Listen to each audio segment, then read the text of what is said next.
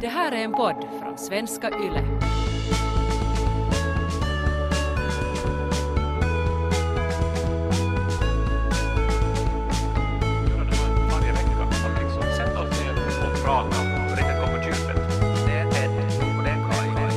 Välkomna!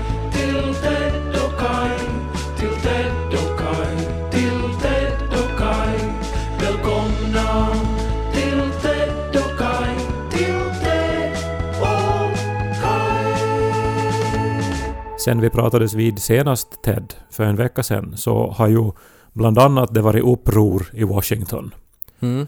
Och Twitter har stängt eh, ut Donald Trump för gott. Mm. Och man kan ana att det blir en ny era för sociala medier. Vad tror du om det? Ehm, ja, alltså lite sådär oklart. Alltså att han blev ju avstängd för att han inte följde reglerna. Uh, och och så, så har det ju nog varit tidigare på sociala medier, att om du inte följer reglerna så blir du avstängd. Men han har väl kanske fått friheter tidigare som han plötsligt inte har. Men jag är väl nog kanske skeptisk till att det blir några så här jättestora förändringar. Alltså hittills har de ju bara flaggat de eh, av hans yttranden som de menar då att har brutit mot reglerna. Men nu har man liksom stängt ut honom. Han kan inte göra ett nytt konto. Och det är ju många som tycker att det här är eh, problematiskt och så kommer det ju säkert att leda till gränsdragningar. Vem är det då som får göra ett konto och vem är det som ska avgöra det här? Är det då liksom Twitters VD som fattar besluten eller ska man följa något lands lagstiftning eller hur ska det gå till? Nå, Twitter är ju ett eh, företag, så det är ju de som får bestämma. Ja. Inte måste de ju följa nå- något länders eh, krav. Ja, det finns ju nu då diskussioner om det här så kallade Section 230 som ju då handlar om att sociala medier eh, inte har ett eh, ansvar för det som publiceras, alltså ett juridiskt ansvar, utan Mm. de är liksom distributörer, de är inte eh, publicister liksom. Mm. Eh, Så det här, eh, jag antar att allt det här kommer att diskuteras under året som kommer. Jag tror att det kommer att uppstå nya sociala medier, alternativa sociala medier. Det var ju ett försök nu redan med Parler som ju genast också då stötte på motstånd. Och alltså det har ju varit en omtumlande vecka för åsikter på internet. Mm. Jag är ju en sån som aldrig har varit på Twitter, för jag tycker ju inte om det här med snabba, ogenomtänkta åsikter. I skriftlig form åtminstone. Den här podden är lite annorlunda, för det här är ett samtal mellan dig och mig. Ja. Nej, alltså jag tycker det finns nog fördelar med Twitter. Alltså det, är ju på ett sätt... Det är lättare tror jag. Med, med Twitter så är det svårare att hamna in i den där bubblan som, som kanske finns på Facebook och Instagram. Alltså på Twitter så, så känns det åtminstone som att man blir mer exponerad för, för olika eh, idéer. Ja, men om du följer Anna-Lena Laurén så är det ju inte jättesannolikt att hon retweetar Jussi halla vet du. Alltså nu, nu, nu blir det ju ändå en, en bubbla av något slag. En bubbla av något slag finns det, ja, så är det. Jag har ju undvikit ett, ett Twitter, men de senaste fyra åren har jag ju dagligen läst eh, Trumps Twitter ändå. Mm. För att det har ju på något sätt styrt så mycket av nyheterna. Och jag har liksom tröttnat bara genom att läsa hans, och jag förstår att hans Twitter har varit väldigt speciellt. Men just på de här snabba, ogenomtänkta åsikterna som kan vet du, ändå få ödesdigra konsekvenser. Kan utlösa ett upplopp i Washington, kan kanske starta ett litet krig, vem vet vad det ska kunna leda till? Eller vad det nu kommer att leda till. Mm. Jag är ju mera för det här att man ska vet du, med eftertanke uttrycka sig i text, sen läsa igenom det vet du, 30 gånger och så skicka iväg det. Som när jag skriver kolumner för Hufvudstadsbladet. Läste du min kolumn den här veckan? Nej, tyvärr. Det var bakom en sån här betalvägg. Ja, det är ju endast för prenumeranter faktiskt. Men eh, det här, jag hade nu skrivit om det här med att eh, biblioteken är stängda under coronan nu. Eller att de har begränsade öppethållningstider. Och det här tror jag är dåligt för samhället. Och för mig.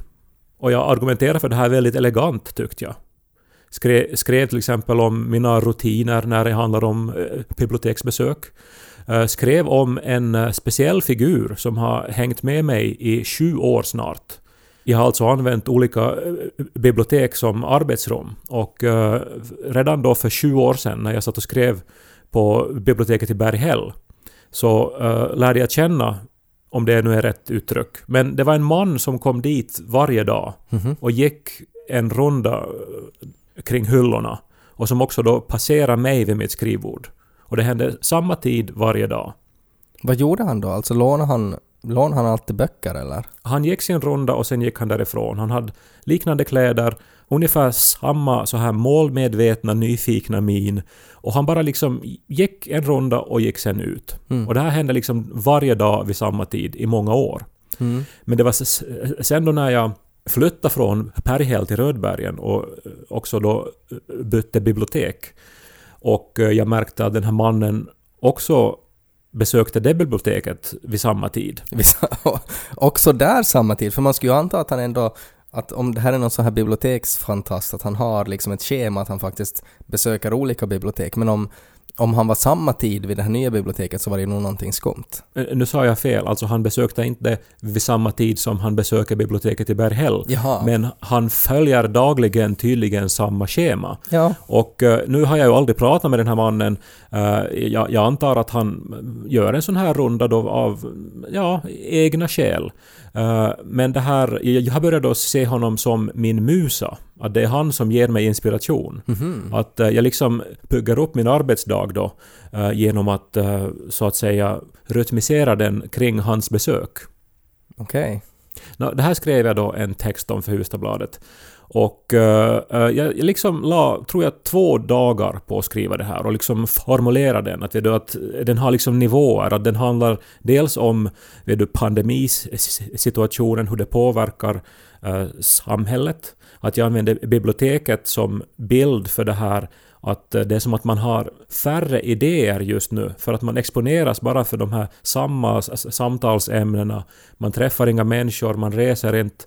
Eh, Så att därför behövs biblioteket mer än någonsin. Och sen fick jag ännu in det här med min musa som går omkring där på biblioteken. Och vad håller han på med nu? Jag var så stolt över den här texten när jag Ja, skickade iväg den. Det låter nog som att du var jätteduktig när du skrev det där. Sen läste jag kommentarerna på sociala medier. Det är inte samhällets uppgift att erbjuda gratis kontorsplatser för vissa i samhället. De flesta författare hyr helt enkelt ett kontor.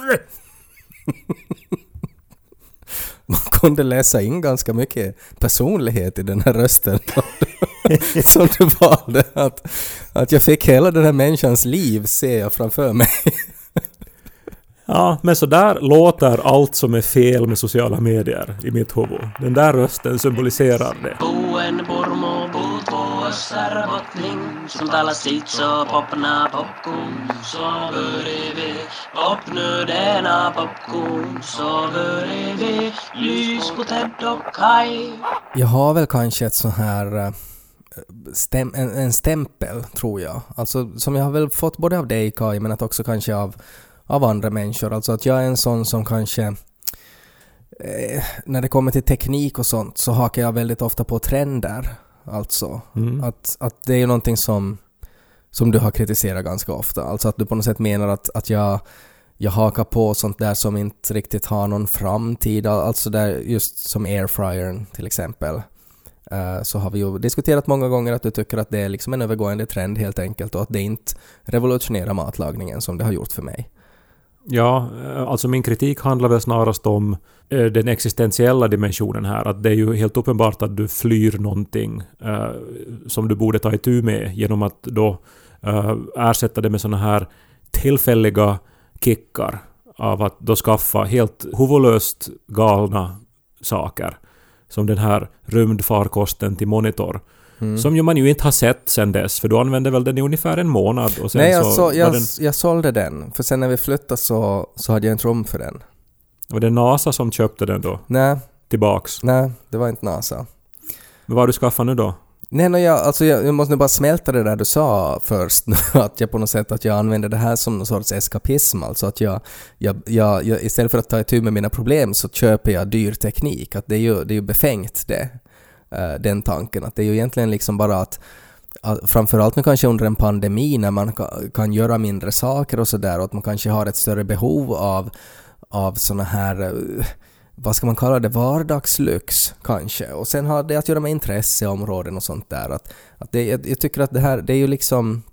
Jag, jag upplever att jag inte ens behöver argumentera varför jag, jag kanske eh, adopterar så här tidigt ny teknik. För att jag tycker att det är intressant och någon måste ju göra det för att sen kunna föra budskapet vidare. Som airfryers till exempel. Att det, jag tror ju nog att, att, att om man ska försöka hitta någon sorts ambassadör till, till just den här luft frityrtekniken i svensk Finland. Så nog är det ju, Mm. tror jag, Ted Forsström som på något sätt är ganska högt rankad där. Den här strömmen av ord som vi hörde just är ju det här lilla barnet som liksom försöker hålla fast vid sin nalle. Vad menar du? Men det luktar ju ångest kring de här förpackningarna som du öppnar en åt gången. Det luktar inte ångest, det luktar ju gott. För det är ju broiler och det är mozzarella sticks. Det är ju bara, det är ju en härlig doft, är det ju. Ja. Men vad har du skaffat nu då? Och nu har det ju varit jul så att nu eh, måste jag kunna ge dig då att nu har du säkert skaffat någon julklapp då. Ja. Det, jag har skaffat en julklapp åt mig själv och jag, det råkar ju säga eh, att, att över, eh, över julen så, så var vi till Pormo och där jag besökte min bror som jag är också intresserad av teknik och sådär. Kanske en nivå högre än, än mig. Och eh, han hade då skaffat eh, virtual reality, alltså sådana där glasögon som man sätter på sig och så kan man spela i virtual reality. Och det är ju nog någonting som jag har länge varit nyfiken på men att eh, det finns ju begränsningar, alltså fysiska begränsningar. Alltså du ska ha en jättekraftfull dator, de är ganska dyra de här uh, glasögonen och sen måste du ju också ha ett, ett fysiskt rum, alltså du måste ha ett rum för det här ändamålet. För du måste skruva upp kameror i taket och sådär och, och ha, vad är det nu, två gånger två meter, en sån yta att röra dig på och sådär. Så att det är någonting som även om jag har varit intresserad av det så har det inte varit aktuellt för mig just nu. Men nu under julen då så, så prövar jag på det här och jag har inte riktigt testat VR tidigare. Alltså det, jag har ju vet att det finns men jag har, jag har inte liksom haft möjlighet att prova det.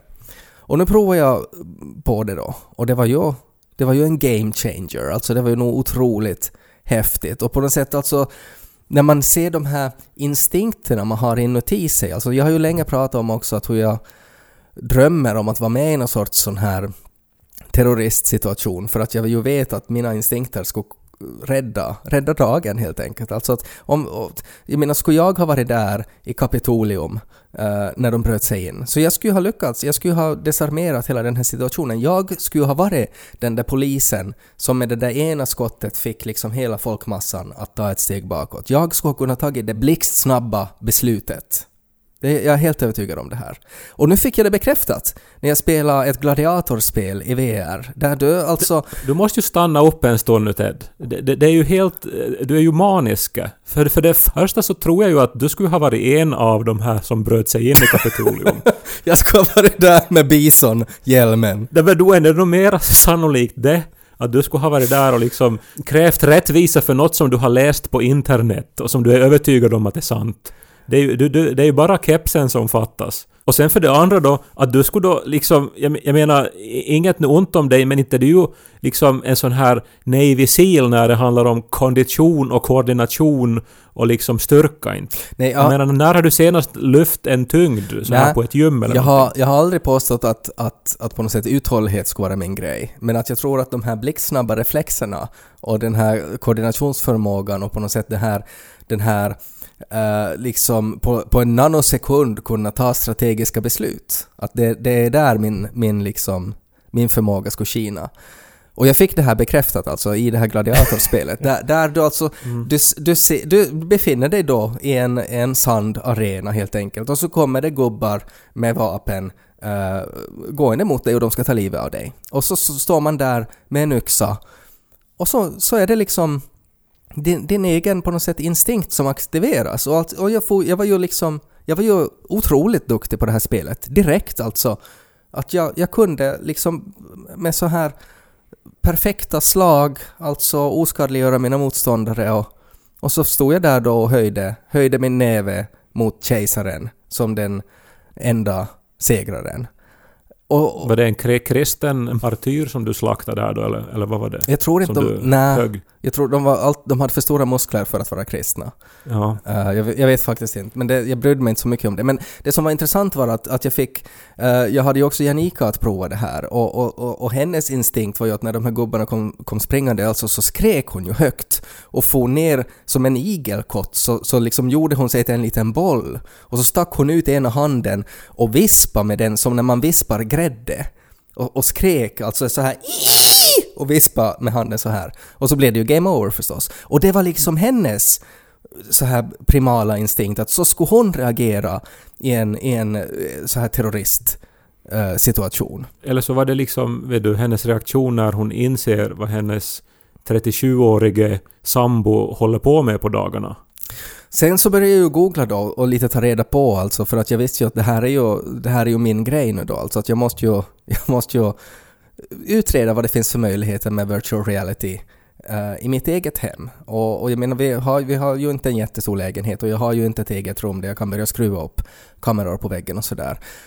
Sen visade det sig, alltså för bara någon månad sen, alltså så har det kommit ut ett, ett nytt alltså uh, virtual reality kit som inte kräver alltså att du har någonting uppskruvat på väggarna utan att det här är, det här är är ett kit som helt enkelt bara, det är bara att sätta på sig och hålla i de här kontrollerna och så är du i virtual reality och så kan du börja på.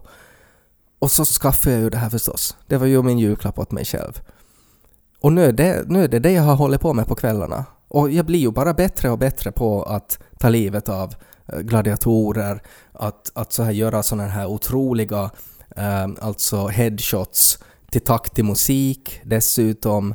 Eh, sådana här otroliga liksom överlevnadsinstinkter som aktiveras. Och, och framförallt alltså det här att när jag ändå är ju en person som har hållit på länge med spel, alltså att jag är ju en, en väldigt rutinerad uh, spelare. Alltså för mig är det ju inte liksom att spela jag ett skjutspel så då är det pang, pang, pang, reload, pang, pang, pang och så har man klarat spelet. Men nu var det för första gången alltså att du är nere i en mörk källare, i din vänstra hand har du en ficklampa och du lyser upp och så hoppar det en enorm spindel rakt i ditt face. Och hur man ryggar tillbaks och får, får så mycket adrenalin i kroppen. Så när jag ska ladda om min pistol och faktiskt sätta in det här virtuella magasinet i pistolen så, så är mina händer så fyllda med adrenalin så att jag skakar när jag ska sätta in det här. Uh, så, att, så att jag inte får in det här och, och, och kan då inte liksom skjuta den här spindeln.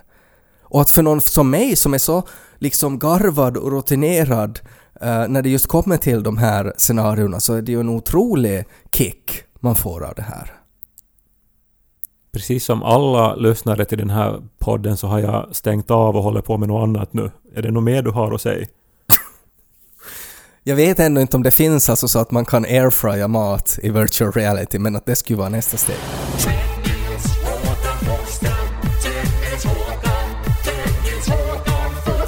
Och sjuka är ju ett problem förstås. Alltså att, att eh, det, är, det är nog någonting som, eh, som jag kanske också inbilla mig att det inte skulle vara så svårt för mig. Uh, att, att jag skulle kunna hantera åksjuka bättre. Men att det är ju nog så att efter, efter en halvtimme med vissa spel så, så känner det, jag menar, du du blir åksjuk helt enkelt. Man börjar svettas, man börjar må illa och då måste man ju ta en paus. Ja, vi är alltså ännu i den här... Alltså virtual reality nu då. Mm. Al- Alltså, för alltså en, en som en av mina skräcker är ju att du ska liksom försvinna helt in i den här världen och sen liksom inte alls vilja vet du, ens träffa mig. Alltså nu är det ju så att du har ju redan vet du, s- slutat vara med de flesta människor. Men jag har ju ändå fått vara som ett undantag. Att då och då så har, har, har, har, har vi kunnat göra någonting tillsammans. Mm. Men är det här nu då liksom spiken i kistan att du Men Kai, går och, och, om- full nörd rakt in i det här och aldrig söll still igen. om du skaffar en likadan så då kan vi spela pingis tillsammans. Men vi kan gå och spela pingis på riktigt. Inte i en pandemi! Då kan man inte gå dit och börja spela pingis och andas tungt på varandra. Folk spelar ju tennis och paddel och bowlar och har sig också under pandemin. Man kan ju göra det med ett sällskap och liksom med avstånd till andra. Du behöver inte det där. Det som du behöver är att komma ut och liksom träffa människor. Det intressanta här är ju att det finns ju inte så jättemycket så här långtida forskning kring alltså hur hjärnan påverkas av virtual reality. Att det, det läste jag någonstans som jag tycker är otroligt intressant, alltså att hur man, när man eh, tar till sig innehåll på en skärm, alltså sådär ett spel på en skärm eller, eller ser på en film, så då, då är det ju ändå passivt och, och då eh, på något sätt arkiveras det i hjärnan som att man har sett det här. Men i virtual reality så, så arkiveras det i hjärnan som ett minne. Att det arkiveras som att du har faktiskt gjort det här. Du har faktiskt skjutit de här pilarna i den här cyklopen. Eh, och, och att det, det är ju jätteintressant alltså för att det är ju också... Så finns det ju böcker också. Alltså, vet du att man, man skapar den här världen själv. Och sen så blir den ens egen. Och sen så påverkar den Mm. hela ens personlighet när man har liksom skapat ett nytt, en egen ny värld och ett nytt sätt att tänka. Ja, böcker, böcker är jättebra. Men den här känslan när jag spelar det här Star Wars-spelet eh, och så startar jag det då och så står jag där med en lightsaber i handen och så hör jag bakom mig så hör jag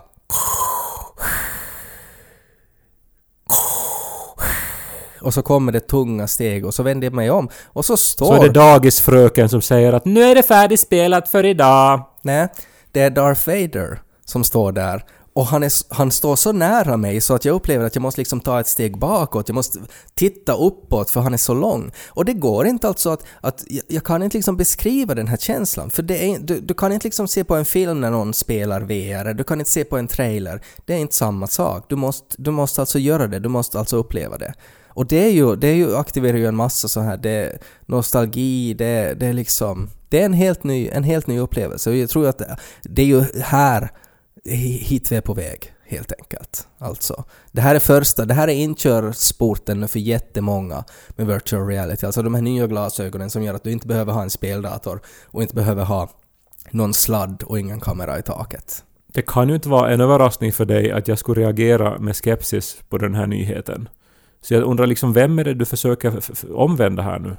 Nej, jag, ja, du har helt rätt. Jag vet ju inte heller, alltså, eller jag vet ju att det är lönlöst att på något sätt förklara det här för dig, men den här podden handlar ju ändå om våra liv och att det här har varit en så här, det här har varit en erfarenhet för mig, en upplevelse för mig. Och jag tänker att även om airfryer, det är ju inte heller intressant för dig, men att det kan ju bli diskussioner i, i Terokais omklädningsrum på Facebook och sådär. Och att jag, jag upplever att, att det ändå på något sätt men eh, om, om, om jag bara får fråga, alltså helt som vet du, en, en uppriktig fråga, och jag försöker inte vara rolig nu. Men liksom, varför har du inte anmält dig vet du, till en skyttekurs? Vet du, alltså att lära dig hantera ett, ett riktigt vapen. Alltså bara som vet du, för hobbyns skull. Eller, eller, eller till exempel en, eh, alltså någon sorts eh, martial arts av något slag. Vet du, Nej. faktiskt lära dig att använda din kropp till det där. Det går ju att lära sig. Folk lär sig det hela tiden. Ja, nej men det har väl att göra med att jag är för osocial och, och det är för många steg. Alltså att jag skulle måste ta reda på vad det där finns och jag skulle måste gå dit och det är awkward. Och sen är det ju också att det är ju riktiga människor och jag tycker ju inte om folk. Alltså det är ju, det är ju en sån sak också. Att, att det här är ju så skönt att det är ju bara mig själv egentligen. Jag flyger ju min X-Wing ensam och, och får skjuta på folk. Men att jag behöver ju inte liksom stå där i ett svettigt rum med dem och, och, och, och liksom dofta på deras kaffeandedräkt. Det är ju det jag inte tycker om. Och så kostar det ju också, det är ju dyrt att gå på så här skyttekurser och sånt. Men det är ju det där det går att ta itu med. Liksom. Om man får ångest av andra människor. Men om det är precis likadant, alltså att om, om det för mig upp, aktiverar precis samma hjärnor när jag håller i en virtuell pistol och skjuter på zombies, så då, det är ju precis samma sak. Det är ju nästan bara om du, bättre. tänk om du skulle ha tänkt sådär med kvinnor också.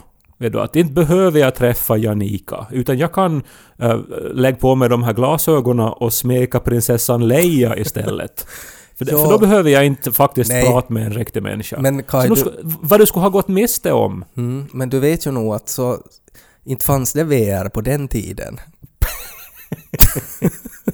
Hon, hon var så pixlad, Leia. Oj, den ena bruna kvadraten, den är nog sexy.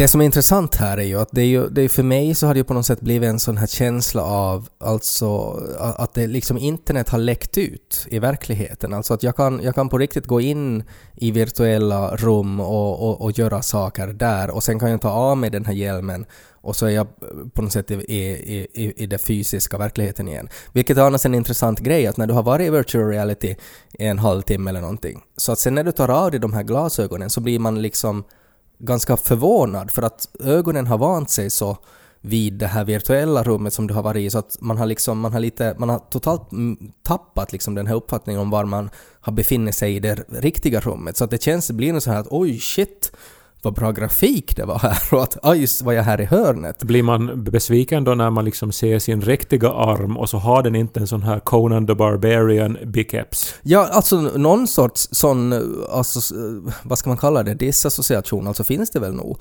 Alltså det är också en jättespeciell känsla när man tittar ner på sin kropp och så ser man då att man har en så här jättetajt, häftig så här alvriddarrustning på sig och sådär. Att, att, nu är det, det är ju en speciell känsla, jag, jag, jag, jag kan inte liksom, jag har inte stött på den tidigare. Men det som är intressant här tycker jag är att om man då försöker koppla tillbaka till verkligheten och lite det här som vi pratade om Trump och USA och sådär, att det är ju Alltså det här, de här människorna nu som har liksom stormat Kapitolium så deras beteende är ju också ett så här virtuellt beteende. Alltså det är ju så här, de här arga kommentarerna på internet. Och jag menar som som den här, den här kommentaren som du fick på din kolumn. Alltså att det här är ju sånt, ett sånt beteende som hittills har varit kopplat till någonting virtuellt. Alltså du argar upp dig Ja. online, men sen tar du inte följande steg. Och det känns ju som att de har nu gjort det. Alltså följande steg är ju då att man faktiskt går ut i det verkliga livet, men de allra flesta människor tar aldrig det steget.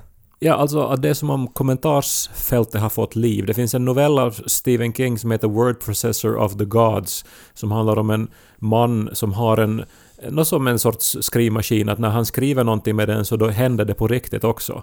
Och, och det är ju som att just alla de här som kommenterar på sociala medier plötsligt bara liksom materialiserades och plötsligt stod där och de hade just såna här galna, crazyga kostymer.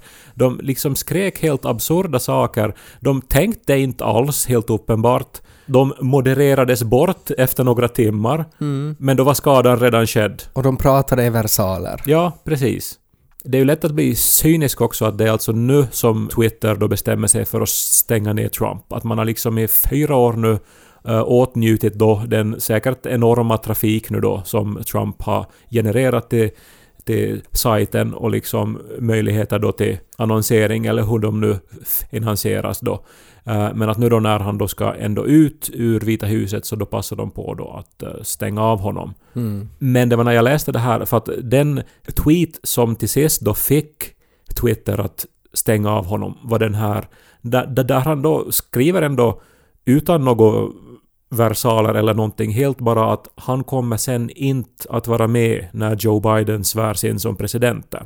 Och det är ju som inte, upplever man då, alltså förstås det är ju en Eh, alltså väldigt ovanligt historiskt då att eh, en sittande president inte är med på den kommande presidentens ceremoni. Men att eh, för att vara Trump är det ju ändå en så här vet du, en ganska ett sakligt påstående. Men Twitter menar då att man kan läsa in ett dolda budskap till hans anhängare där. Alltså, han kommer inte att vara där.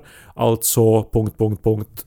Gör vad ni vill. Alltså ett sorts möjligtvis då en uppmaning till våld. Alltså hårdraget, men det, då gick ju kalla kårar genom min kropp.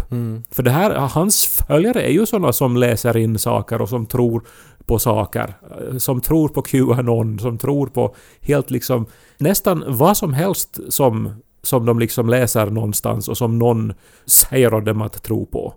Och känslan har ju varit nu då att det är ju en ve- vecka kvar av, han, av Trumps pres- presidentskap nu, att det här kan ju vara en, en, en riktigt obehaglig vecka vi har framför oss nu. Vad som helst kan hända. Kanske det här är sista podden vi spelar in. Så jag borde försöka få in så mycket VR-tid som möjligt då, före det. Eller... Vad hemskt!